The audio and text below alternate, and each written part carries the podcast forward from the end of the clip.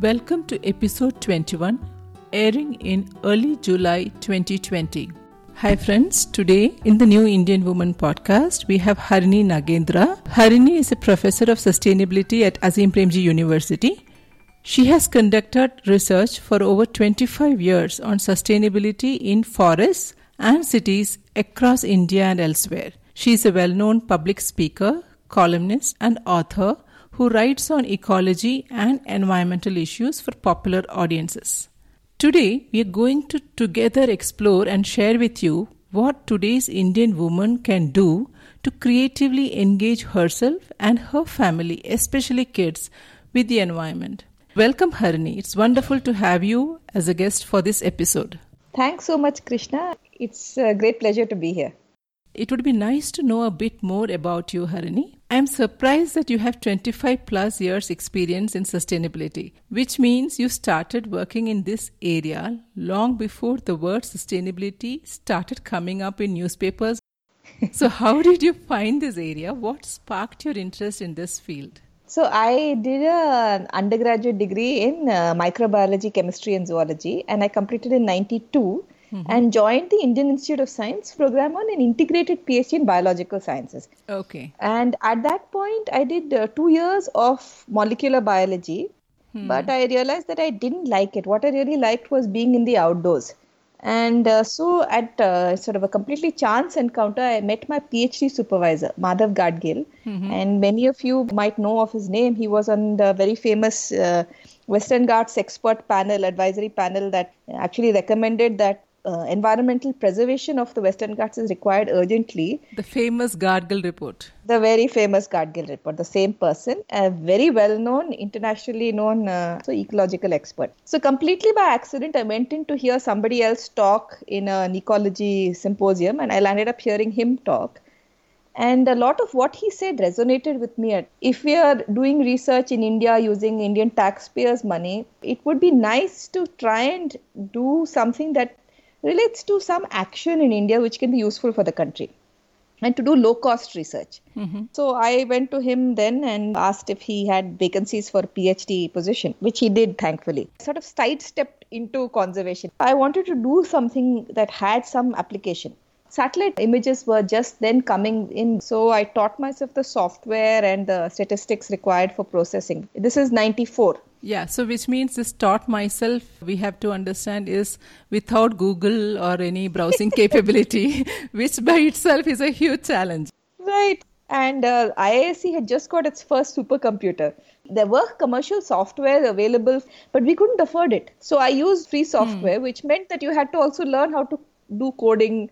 It was a very exciting time. The thing was, I had no training in anything. I, Not in mm-hmm. ecology, not in forest, not in remote sensing, not in statistics. And so I came with a complete blank slate, having to teach myself everything. In retrospect, I think that has been a great strength. Right. My lack of training has allowed me to not bother too much about where the boundary of one thing ends. So I was doing a purely remote sensing and biodiversity focused PhD, mm-hmm. looking at the Western Ghats but then I realized a lot of the whys of why are forests changing, why is biodiversity going down in some places, why is biodiversity increasing in some places, is all the human part of it. Hmm.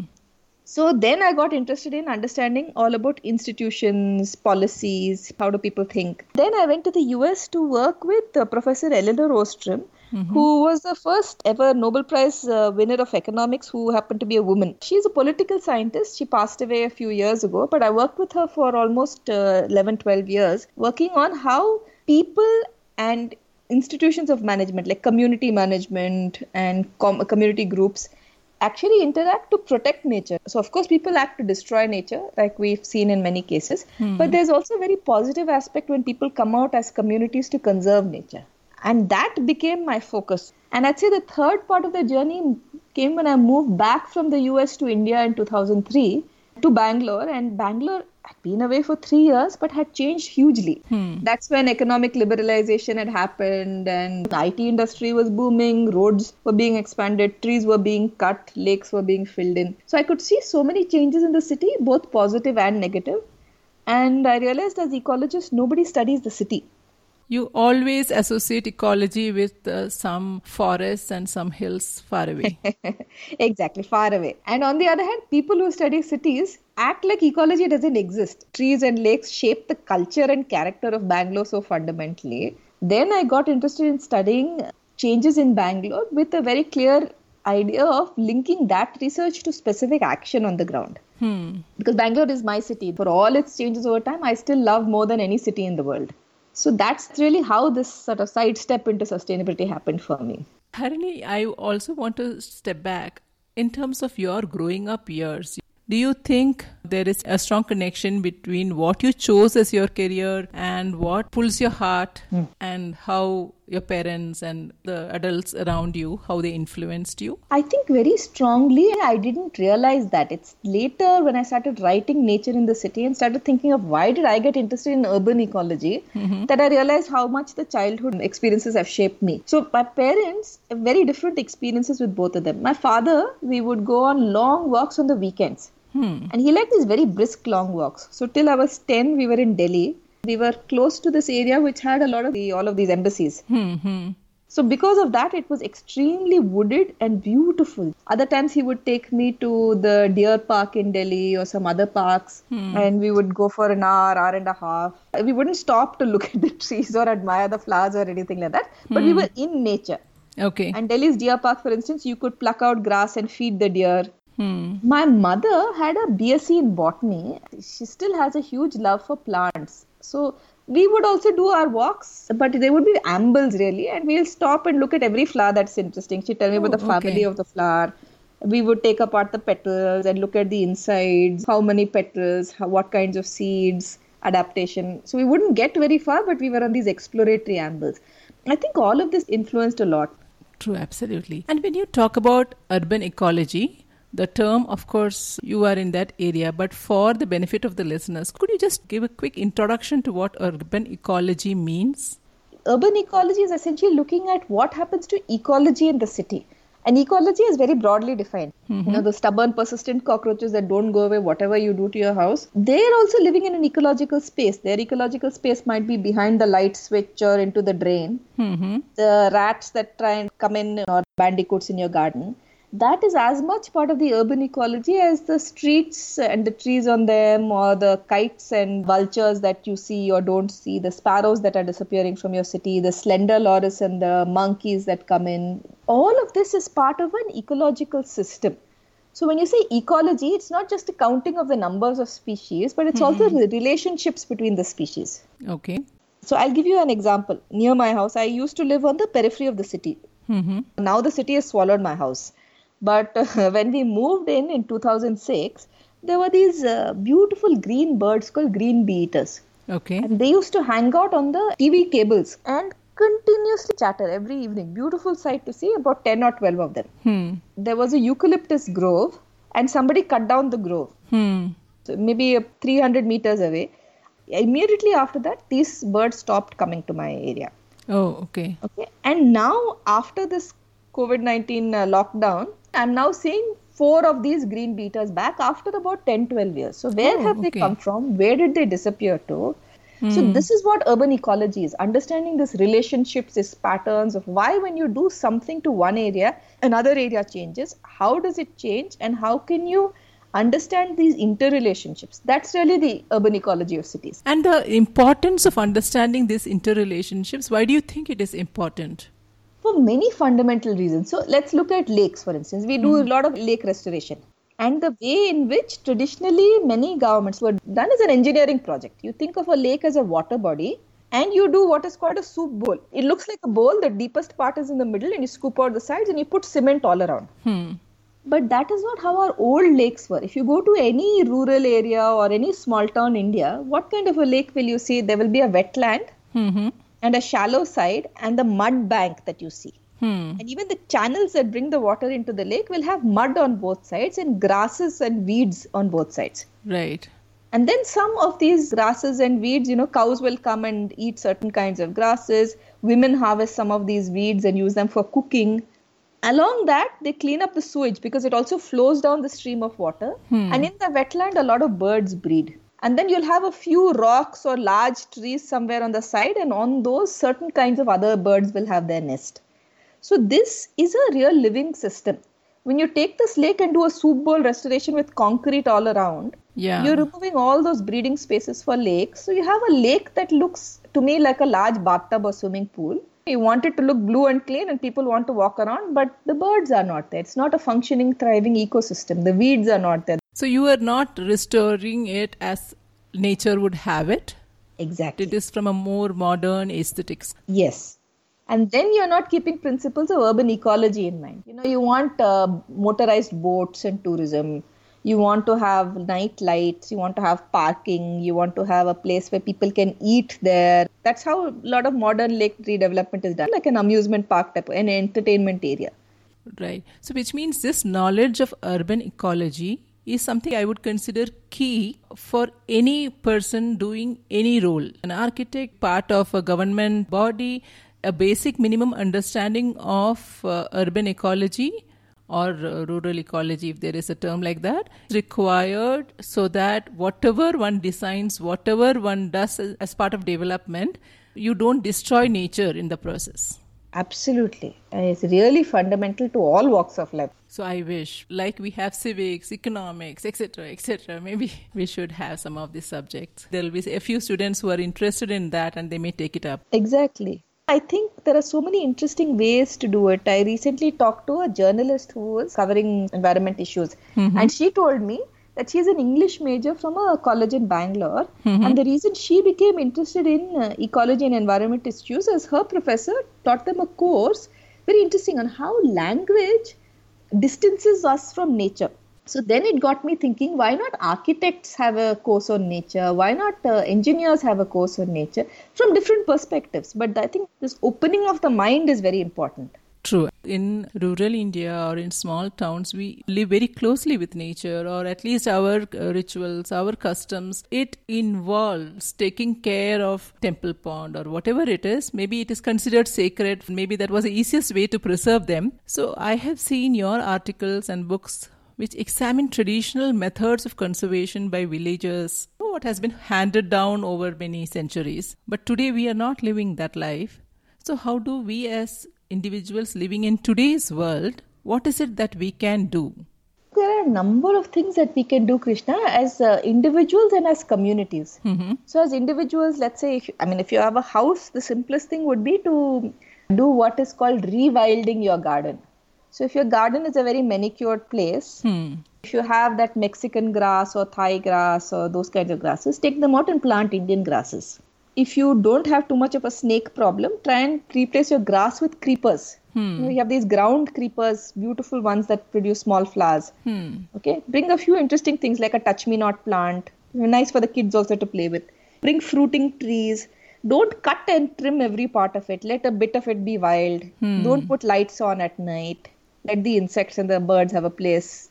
The concept of garden, like not gardens which uh, we see uh, in Instagram or wherever. Yes, yes. but you are talking about a more natural kind of how a village garden would look. Exactly. So in the front, maybe you would have some flowering trees, but in the back would be where your curry leaf plant and uh, mallige and uh, the tulsi would be in front, of course, but some fruiting trees, little bit of grass, little bit of vegetables. There would be a corner where you create composting, so you Hmm. those kinds of things. So a little bit of more of a wild place. Do it organic. Try not to spray as much as possible. Use neem oil or um, soap solution or ash solution. All these traditional methods that people used to use for uh, their garden. So that's one. If you have an apartment, it's still possible. You can have a window box Hmm. and grow plants that attract butterflies you know, grow something eh, create a patch that is extremely wild put a place for birds to come and drink water or a bird feeder there's very simple things Right. compost your own uh, vegetable waste as much as possible food waste but i think the more powerful uh, role i feel you can play as an individual and as a community is in your neighborhood. So going outside your house a little bit and it depends. Different people are different. Comfort levels with different steps. One thing you could do is is there any place to plant trees in your neighborhood? Many of us say that government is cutting trees or people are cutting trees and that is true but there is also often place for planting new trees. Right. So, can we find those places, find the appropriate saplings, and create a weekend drive? Bring all the kids together and say, let the kids plant trees. Hmm. Give them the responsibility of saying, now that you have planted this tree, it becomes your tree, and every day or every weekend you have to go look at the tree, pour some water. Right. Then the parents of that child will also get involved with that tree, you know, and have a vested interest. And one tree, it's again it's a question of opening your mind. Yeah. So can you do those kinds of things? Then it depends on your level of comfort with this. But for me, the natural next step would be then some engagement with public action. So mm-hmm. finding your corporator, okay, or mm-hmm. whoever your local panchayat head is, or whatever your local government, what is closest to you, mm-hmm. and going to him or her and saying, what are the places here? Do you have any budget for planting? See, planting is something anybody, any elected representative likes to do. When you see planting, at least in cities, we see these photographs of tree planting which was undertaken on World Environment Day or something. But uh, we are aware that the biggest challenge in that is the maintenance of them. Right, exactly. Right? So, as individuals, if we can just pour water, Yes. hardly one bottle of water, it, it is required only in the initial months. You can take turns, pour water because it is one thing to just dig up and plant saplings and go away. But to ensure that that sapling stays there, it is watered, it is not eaten by stray cattle and all that, it's not easy. Yes, so maybe exactly. we can participate in that, right? Absolutely. Adopt a tree.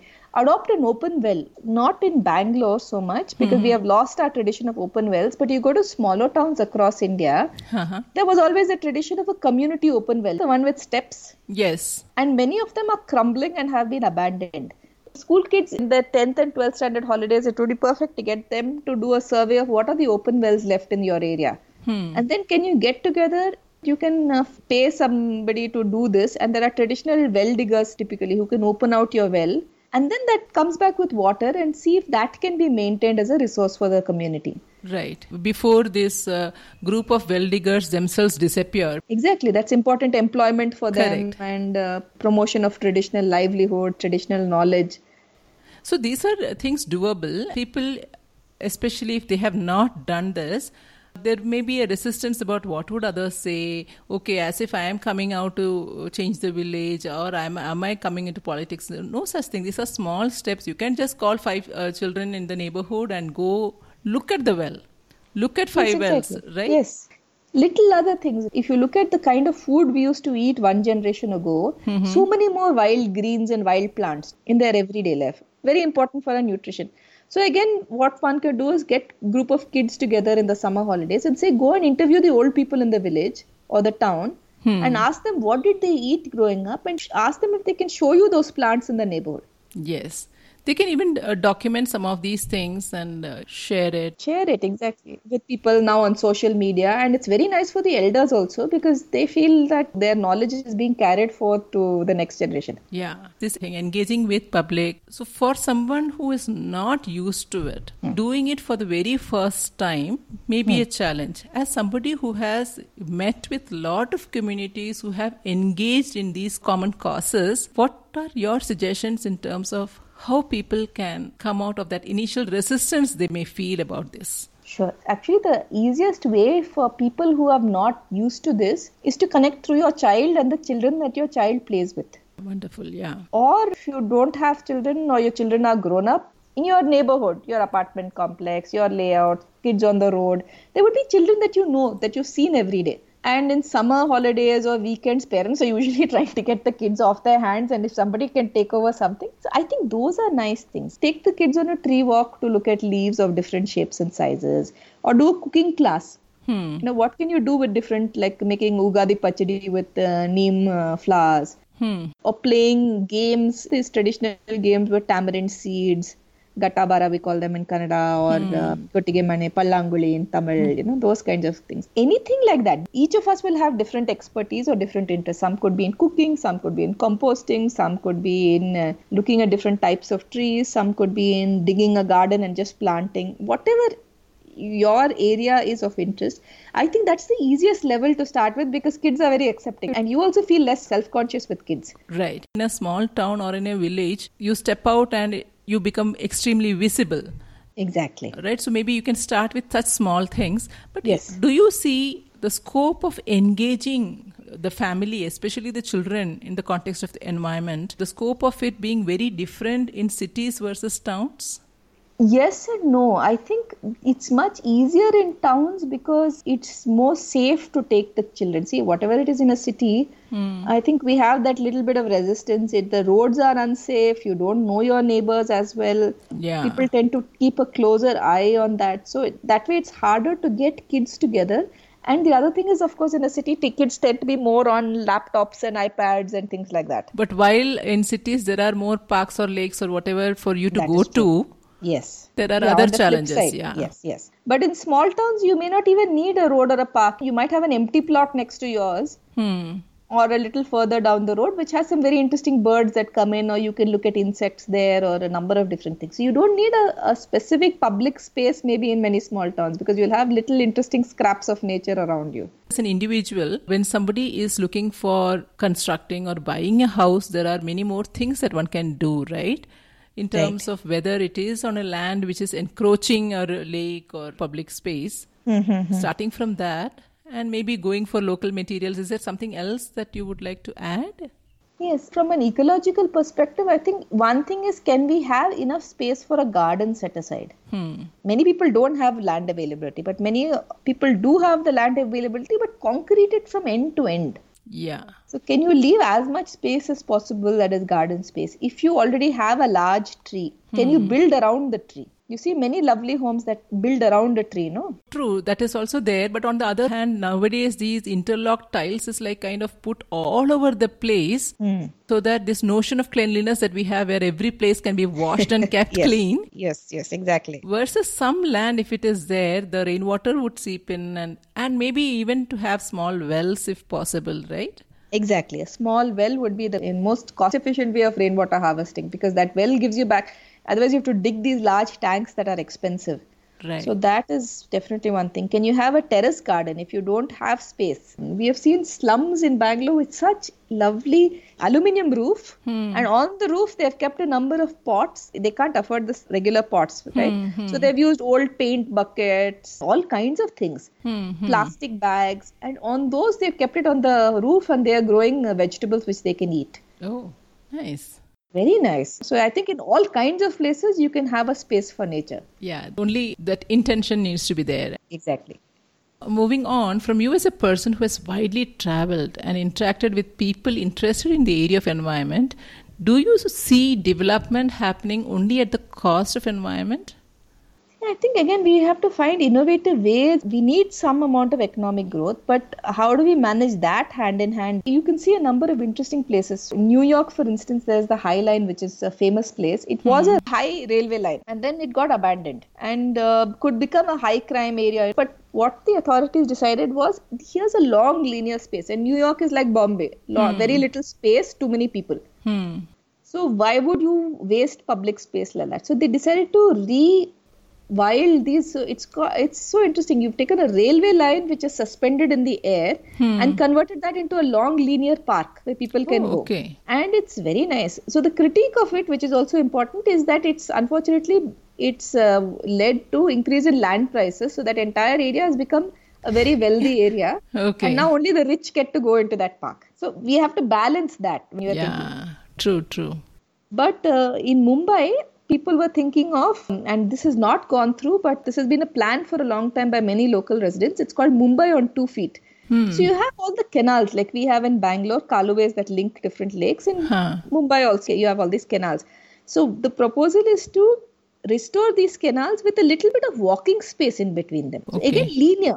You have a place that is extremely congested. So there are interesting examples, I think, from Mumbai. Another lovely example from Mumbai is a couple of the parks. What happened is people used to dump trash on the coastal area. Hmm. And what happened over time, that dumped trash has reclaimed the land from the sea. It's like a landfill that is reclaiming land from the sea Okay. naturally. But it's not surveyed land Hmm. because it's extra land, right? It didn't belong to anyone. Hmm. So a number of real estate developers had their eye on it, but before they could do anything, a community group came together and um, protected that area, Hmm. put some mud on it, and turned it into a park. Oh, okay.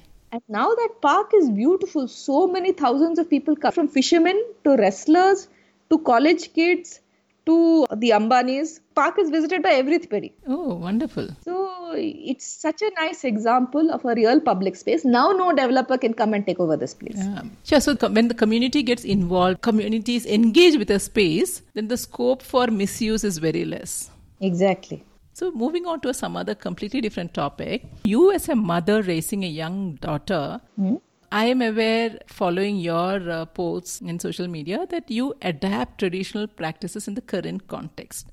The kind of activities you engage your daughter in, it's very different, at least I felt. So, would you like to share some of those? Sure. I see. I've always been very interested in tradition. To me, tradition is a very important uh, aspect of how we keep our relationship with nature in India. And that's on the plus side. But the side that makes me a bit uncomfortable is many of our traditions are always about defining boundaries of who we are and who the other is. Yeah. So they become too, when I say religion focused, what I mean is ritual focused actually. yeah. So they get away from the original spirit of the religion, but come into the rituals of these are my people, these are my customs, and people who don't follow my customs are not people that I want to associate with. hmm That's why I've always been very curious of how to raise a child in a modern world today where you children are completely disassociating from their cultural traditions. I mean, so many things we cook now we've forgotten what our mothers and grandmothers used to cook, for instance. So one of the things I make it a point is she's comfortable in the kitchen already, hmm. and she knows how to cook things, and it's slowly increasing the things of what she knows. And the other thing is certain traditions like kolu. We do this in Karnataka and Tamil Nadu and parts of Andhra. It's kolu or golu, Bombay. In the Dashera season, you get a lot of dolls together, put them on steps. Hmm. And so I've been doing that. I only started when she was born. And over the years, we've been inventing this. One part of Kolu can be a very religious one where you have a lot of gods of different kinds and steps. And typically, I don't keep that kind of Kolu. Hmm. What I keep is a village area with traditional village activities, cobbler and things like that. And recently, what my daughter's been doing is she takes plastic bottles Hmm. and she converts them into dolls. So we have a growing plastic recycled doll family. Oh, nice. So there's one ex- entire section which is a sustainability section, and then we've been thinking about what can we add to it. So next year we thought we will do. My mother gave us a lot of old plane models, okay. and uh, so we were thinking of uh, can we do something where there's a village disrupted by a highway and an airport, so you can show we have the village people, but the plane has come in and changed the whole area. okay. That's sort of part of it, or playing games with her Hmm. play a lot of the old games that my grandmother used to play with me, which are again using tamarind seeds or kavades or playing games or these gulmohar petals. You know, I used to love that when I was a kid. Huh.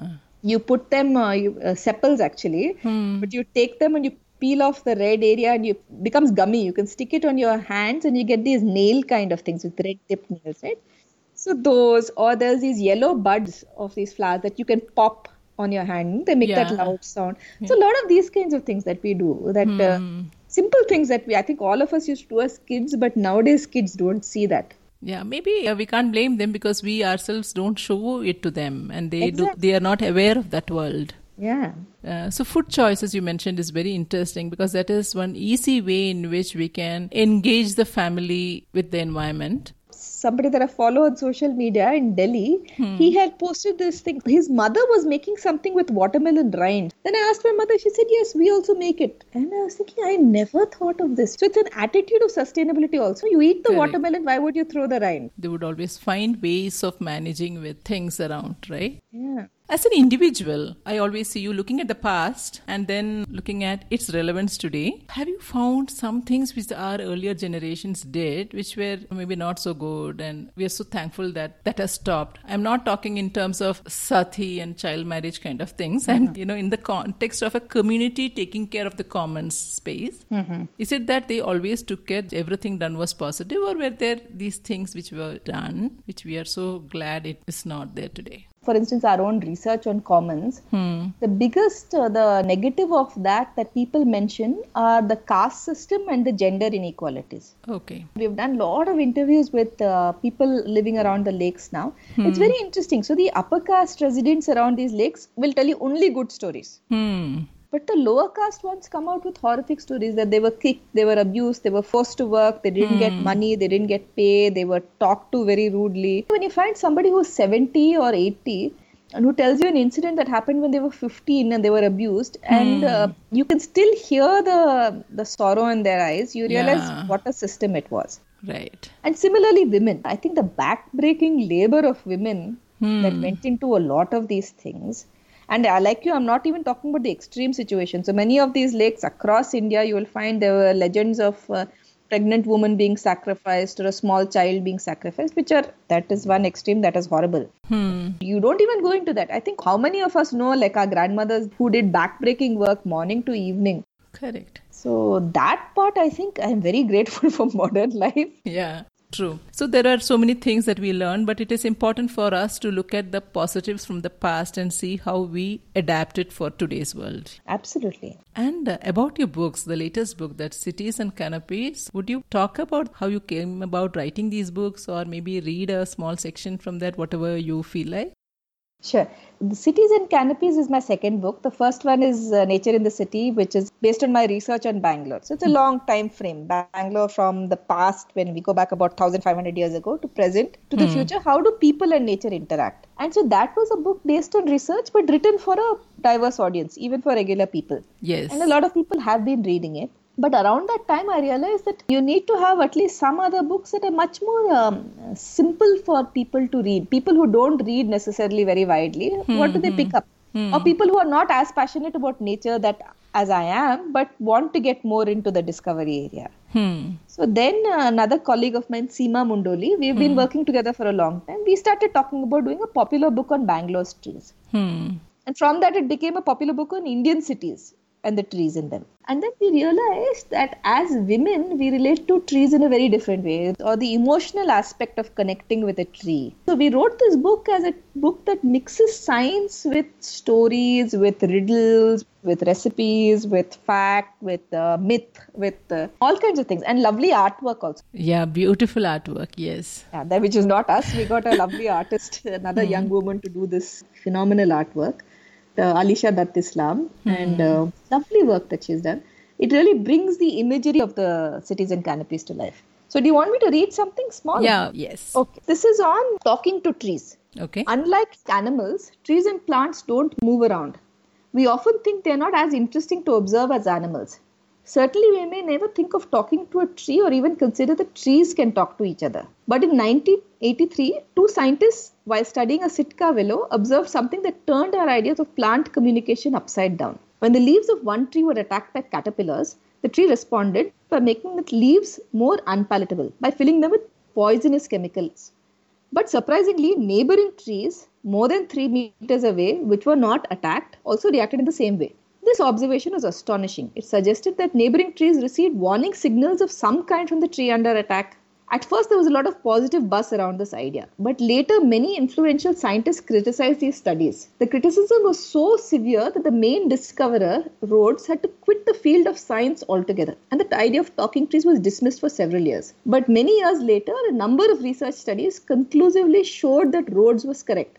Wounded trees would communicate with each other through signals sent through the air. When the leaves of one tree was attacked and eaten, it released a cloud of chemicals into the air, and other trees nearby sensed these chemicals and were alerted to danger. In 1997, another researcher made a uh, discovery that revolutionized our understanding of tree communication.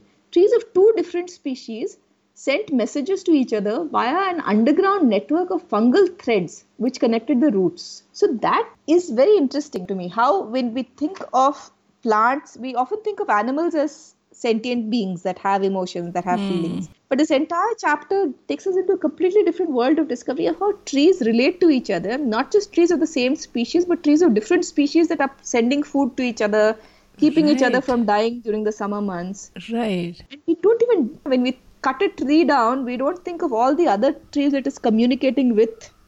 Right? Yes. And I would say this particular book is thing which if as a family, if you are not into reading, but this is light reading with lot of information, so you need not think that lot of information means boring reading. You could read it out to your children and imagine your child will be sitting staring at a tree thinking about what this tree is communicating with another tree. So wonderful actually. We would share the details of these books in the show notes so that people can refer them. I would recommend these uh, books very strongly. Thanks. Before we wind up, um, Harini, based on your travels across the world, there may be a lot of articles, there may be a lot of studies happening on how to cope up uh, with the widespread destruction, devastation that human beings are unleashing on this world. But do you feel exasperated or do you feel a sense of hope?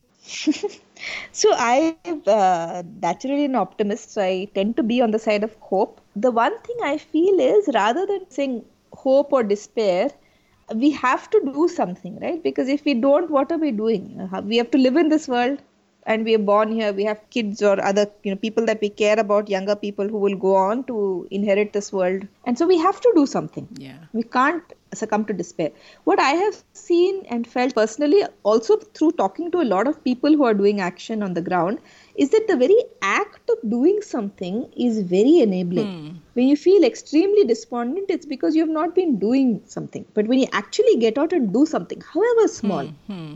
then that itself makes you feel extremely positive and energized. And it can change you in ways in which you may not have imagined at all, right? Exactly, exactly. Wonderful. Harini, before we wind up, do you want to share, preferably in any other language than English, just for the feel good factor that comes with listening to one's own language? Sure. So there is a Kannada saying which I would like to change a bit. So the traditional saying is ಮನೆ ಕಟ್ಟಿ ನೋಡು ಮದುವೆ ಮಾಡಿ ನೋಡು so only if you build a house you know how to build a house only if you can uh, marry a child off you know how to conduct a marriage i would say uh, ಮರ ಉಣ್ಸಿ ನೋಡು ಕೆರೆ ಅಭಿವೃದ್ಧಿ ಮಾಡಿ ನೋಡು so is something like that save a tree and then you will know how to save trees a plant a tree save a lake and then that's the way you get to learn how the whole experience of doing this is going to open your mind in magical ways Okay, thank you so much, Harini. Thank you. Thanks, Krishna. It was a pleasure. This has been the New Indian Woman with your host, Krishna. Thanks for listening. I hope you enjoyed this episode and will tell your friends about this podcast. In case you haven't already, please subscribe to this show by clicking on the subscribe button. This means you will get my new episodes automatically and you will be able to listen to them every time I publish the next episode. Do visit my website, thenewindianwoman.com, for related blogs on this topic. Of course, I would love to hear from you. You could rate or leave a comment in your podcast app or write to me at krishna at thenewindianwoman.com. Remember, you are what you want to be, and the time starts now.